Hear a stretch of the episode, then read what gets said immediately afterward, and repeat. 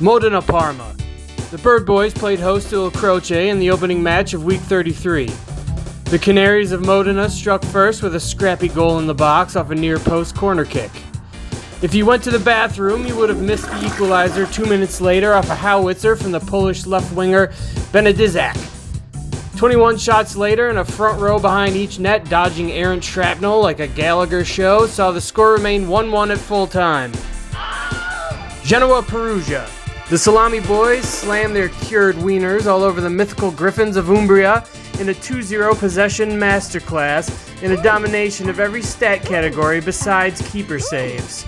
Seems like the red and blue Ligurians are getting ready to officially pass the other red and blue Ligurians on the sidewalk soon. Different shades of blue. Ascoli Südtirol.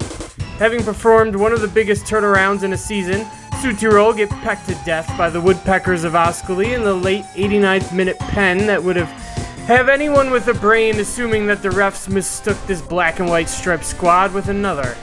Anyway, it wasn't a pen. Spal Brescia.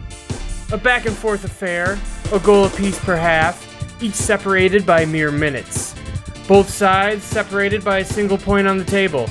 If copy paste was possible in real life, you've seen it in this match. Cosenza Cittadella. An important point for both clubs as they manage to pull themselves above the drowning line, as first half goals decide this contest. A perfect game for those who have shit to do and only have 20 minutes of free time. Venezia Palermo. The highest scoring match of the week sees the Boat Boys of Venezia overcome the Palermo Eagles in a score of 3 to 2. However, Venezia continues to fight the tide of relegation while Palermo battles for the last playoff spot. Bari Como. The southern cocks of Bari steal a draw from George Clooney's Como in a late thriller by Di Cesare to cap off a second half push.